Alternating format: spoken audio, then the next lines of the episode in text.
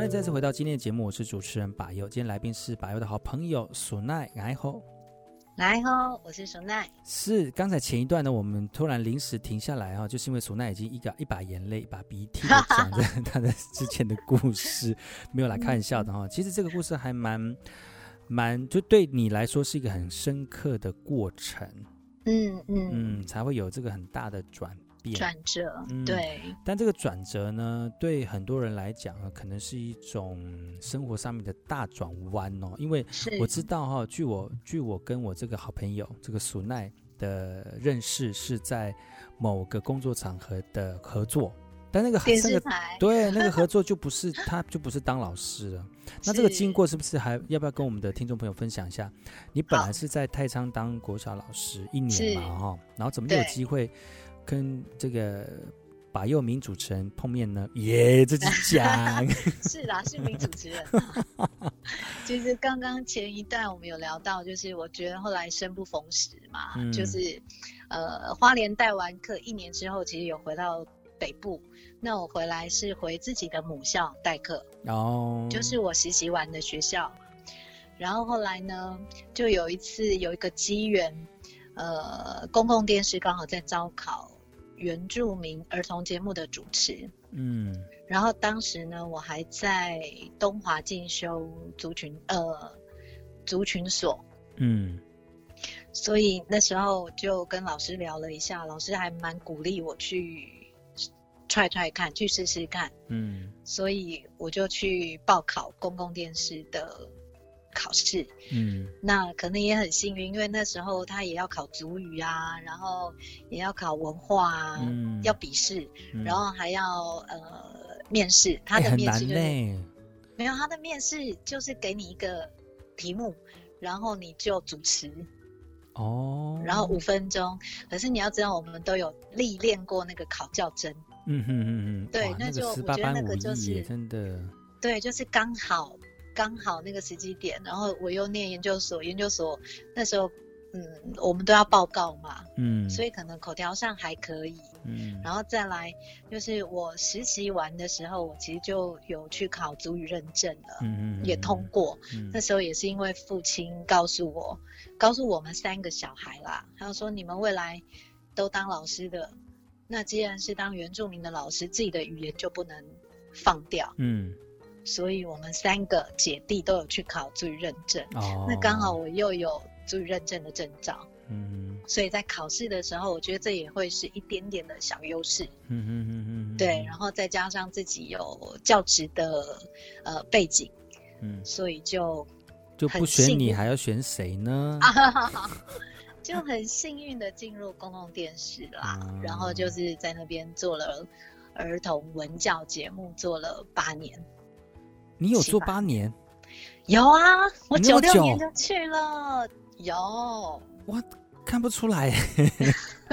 是哦，你做八年哦。对啊，我就在那边待了七八年呐、啊。哦，哇塞，那真的还蛮久的耶。对啊，所以我们在公司认识的时候，我已经做嗯七诶六五六年有了。我们在那里合作的时候，嗯嗯嗯嗯嗯，对啊。哇，所以那个时候你做了八年之后，呃，就就怎么又一个转折又又离开了呢？其实，在电视台学习蛮多的是关于主语文化，嗯，这一块。而且在公司，我觉得他们资源非常的好，然后应该不会太多的那种商业的气息，然后。对对对，嗯，我那时候最喜欢在公司的一个地方就是它的图书馆。哦，我们在 C 栋大楼。底下有一个图书馆，嗯，那里是常常我在那边思考或者是写写文案的地方。对，嗯，然后在这八年的时间，其实也很感谢呃族语老师欧亥老师，嗯，因为我们会固定上族语课，嗯嗯嗯，这其实都是自发性的啦，哦，嗯，都是利用午休的时间，然后就。三五个啊，老师就把我们聚集起来，然后一起从最简单、最简单的对话、绘画、嗯、教我们、嗯，或者是我们在课堂上有任何的呃疑问，或者是想要学的句子，老师都很乐意的教我们。所以我们那时候其实就是，呃，我我自己对我自己来说，其实那那一段期间就是呃装备自己在主语这一块的能量。嗯嗯嗯嗯，对，也很开心。然后我又在电视台呃成家。生子，嗯、其实再回到教育，就是因为孩子，嗯嗯嗯嗯，自己的小孩一样。那你在这个、呃、这个呃教育学呃在电视台的过程当中啊，除了就是你学到可以跟欧亥欧亥老师一起学主语之外，其实，在传播这个部分，你觉得对我们的原住民有什么样的帮助吗？在传播这个部分？我觉得讲到这个也很妙。嗯、我其实之前那时候说要考电视台，其实是因为我的论文，嗯，我的论文的题目方向就定在，呃，都市原住民孩子收视原住民的儿童节目对于足语能力的影响。哇，题目真的还蛮 你说是不是很巧？啊、我就是因为这样，然后进来电视台，想说我要把这一块完成，嗯、结果没有想到。后来作业没有完成，但是就是，呃，在电视台竟然就哎、欸，一一一待就待了八年。对呀、啊，做了多少节目啊？真的是，就都是文教。我觉得还好，我我在电视台的时间好像也都没有离开我自己。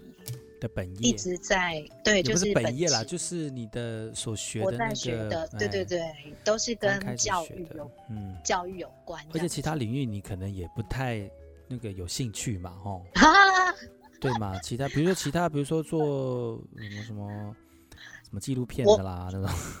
应该说我没有那方面的能量，或者是没有那方面的才能。毕竟我是半途进来的，其实半途进来也是。